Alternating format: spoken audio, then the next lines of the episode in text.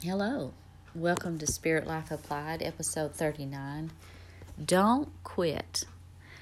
Today we're looking at Ephesians chapter 6, verses verse 18.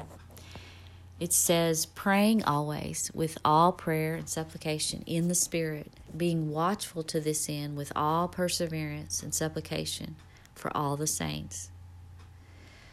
In the Amplified, it says, Pray at all times, on every occasion in every season, in the Spirit, with all manner of prayer and entreaty.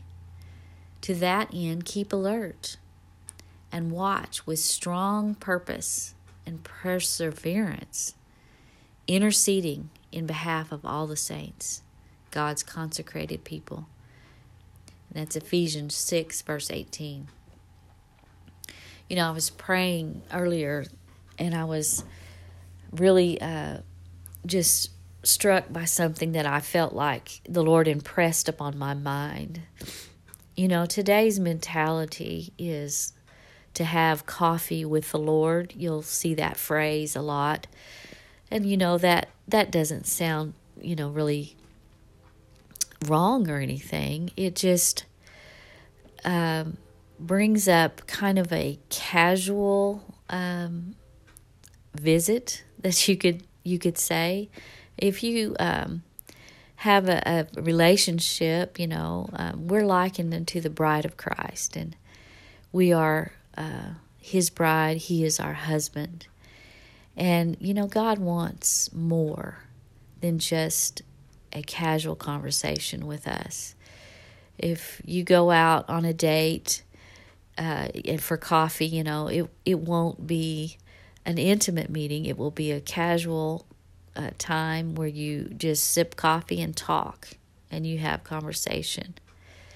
And this is good, you know, and it, it, it can be uh, meet part of the needs of your life and provide friendship, companionship.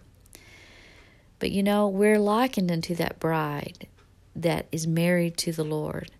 And He wants us to have much more intimacy than just a casual conversation. He wants us to be filled with His Spirit, infused with His life. He wants to give us power and anointing. He wants to expose the things in our, in us that he wants to change. He wants us to share our deepest sorrows, our hurts, and our weaknesses so that He can bring healing to those parts. When we have that intimacy with God, it's more intense, it's more uh, revealing than just a casual conversation would be. I want to encourage you today to let your relationship with God go to a deeper level. Spend time in His presence, allowing Him to uh, work on the deeper issues of your life. Allow Him to give you the encouragement that you need, the strength and the love. You know, there are cases that I've read of, of, of uh, different patriarchs of faith that have have shared uh, how the the waves of God's love would flow over them. I've experienced this kind of amazing transforming encounter with God. God wants us to have that kind of experience on a regular basis. I feel convicted in my own heart that there have been many days that I have allowed the busyness of life to rob that level of intimacy that God would want with me.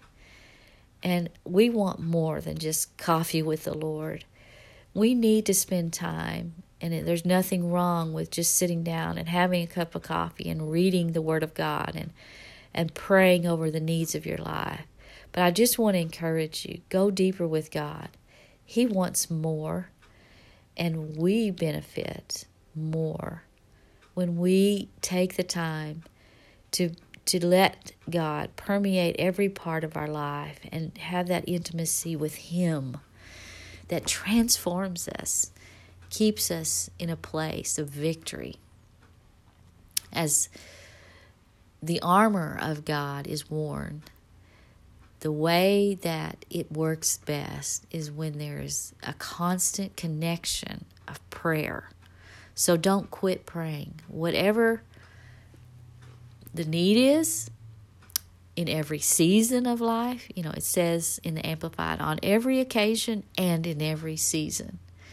We're going to go through circumstances that we need to pray about, and we are going to have seasons in our life that we need to develop that prayer life in different ways and we're going to go different levels in through those seasons so today we're going to talk about some of the the ways that we can be consistent and how we can pray praying always or at all times on every occasion and every season Jesus uses the story from Luke 18 1 through 7. He says, He spoke a parable to them that men always ought to pray and not lose heart.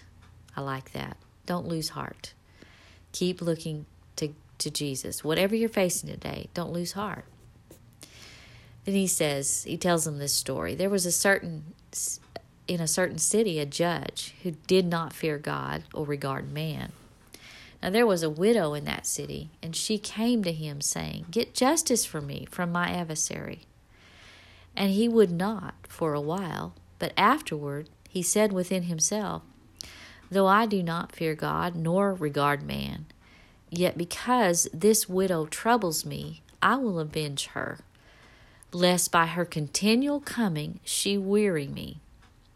Then the Lord Jesus said, Hear what the unjust judge said.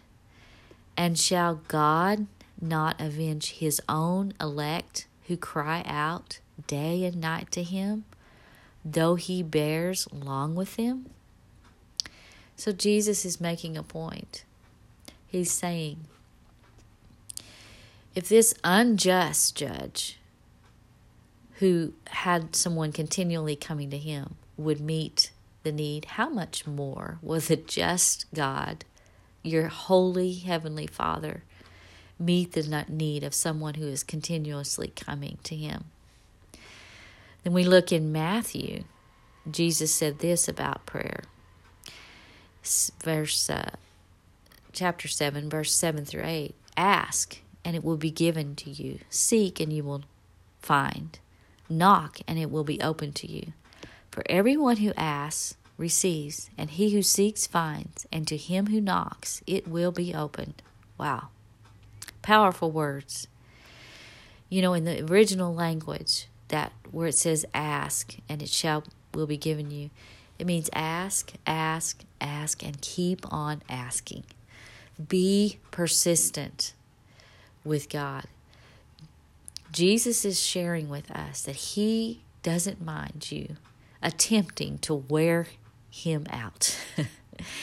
Go ahead, attempt to wear him out by your continually coming because that's what he wants. He wants you to abide in him and he in you. He wants there to be a continuous connection between you and God so that everything that arises, it's like he's beside you and you're saying, "Okay, God, what should we do here?" What's your what's your direction with this? How uh, will this need need to be met? You know, what can I do cooperate with what you're doing in my life right now? A lot of times we want God to to bless what we're doing, but we need to bless what He's doing, and we need to find out what His will is. And when we pray like that, we can walk with God his will will be accomplished in our lives and he's he's the one that's in charge and therefore he's the one who's responsible to meet those needs. So let's pray continuously as we go throughout the day. Like 1 thessalonians 5.17 says pray without ceasing. You know god's faithful people throughout history have recognized this principle. Well, i'm reading from the fire bible notes here for example, on occasion the Israelites were successful in their battles against the Amalekites, But success came only as long as Moses kept praying with his hands raised up towards God. Look at uh, Exodus 17 and 11 that's a, a, a, powerful story. You know, they had to hold, during the battle, they were having to hold Moses' hands up. What was that signifying? It was saying, God, we need your help. I'm reaching out to you, God. I want your answer to come. I want you to bring the victory. And as long as his hands were up, they were winning the battle. But if his hands begin to fall, they would start losing the battle and they would have to hold Moses' hands up. God was giving us a picture through this story that He wants us to be aware that utter dependence upon Him is the answer. Full surrender. When we raise our hands, what is that a sign of? It's a sign of surrender. God, you this is your battle and you're fighting for me. And I'm going to consistently give it to you, consistently surrender to your will to be done in this situation. And he brought the victory that day. In Exodus 17 and 11, Elijah received the prophetic message from God that rain was coming. He kept praying, though, until it actually started to rain. Look up 1 Kings 18 41 through 45. On a previous occasion, this great prophet had prayed long and hard that God would bring back to life a widow's dead son. He did not stop calling out to God until the Lord answered his prayer. Look up that story, 1 Kings 17 17 to 23. Powerful story of how God raised from the dead a little boy that God had given to begin with. Oh, what a, what a God, mighty God we have. How powerful is He? If we just keep coming, but we give up sometimes. Don't quit. Don't quit, Christian. Don't quit asking for that miracle.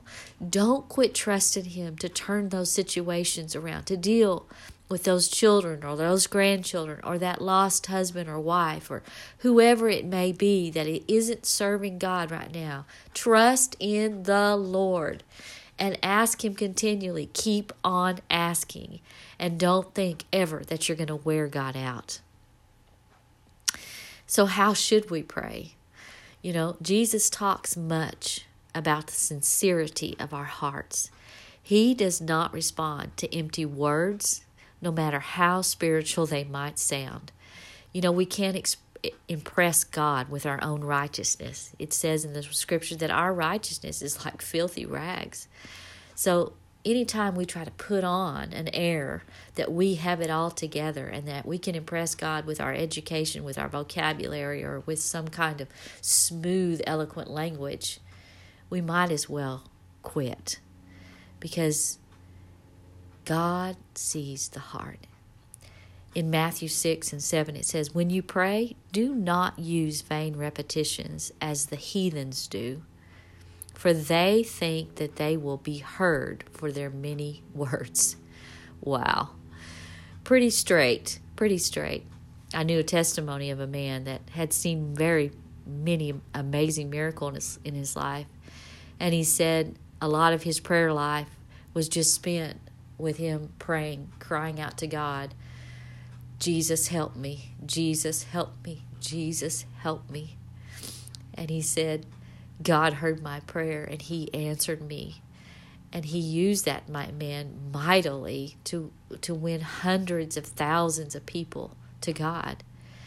I'm telling you, there's something that we are not tapping into when we think that we can make up the eloquent words that that someone else uses or that we've read somewhere to impress God. It's your heart calling out, crying out to God that makes all the difference.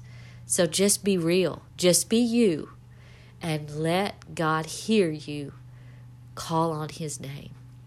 You can pray silently. Look at 1 Samuel 1:13. You see a great example of how God moved on an infertile womb and touched a woman that couldn't have children and gave her a child. In Nehemiah 9 4, Ezekiel 11 13, you can pray out loud, you can shout to God, and He hears your prayers. You find examples of this. And then we know by looking in Romans 8 26 that we can pray in the Spirit, and the Holy Spirit can pray through us the perfect will of God, and we can see God move mountains. It says Romans 8:26 Likewise the Spirit also helps in our weaknesses. For we do not know what we should pray for as we ought but the Spirit himself makes intercession for us with groanings which cannot be uttered. Wow. When we know that the Spirit will perfectly communicate our needs and requests to God how powerful is that? This is so amazing that we can pray in the Spirit. We can sing to God. Look up Psalms 92, 1 through 2, Ephesians 5, 19 through 20, and Colossians 3, 16 for scriptures on that. You know, we can pray, we can pray and fast. There's many scriptures on this subject as well. I could go on for quite a while, but I'm not going to belabor the point. I'm just going to ask you to pray today without ceasing, without giving up. Keep the connection to God. Allow Him to work through you and and be uh, the conduit that He flows through you. As you pray, you will begin to be infused with the power of God, and He will fill you with His Spirit. You may break into tongues, and you may uh, find yourself lost in uh, heavenly places. I encourage you today don't don't let it just be coffee with the Lord, but share the intimacy of being infused with the power of God and allowing Him to completely envelop you, be submerged in who He is, and you will be blessed beyond measure. For at His right hand there is pleasures evermore, and there's a bountiful flowing of river of life when we tap into this source. God bless you.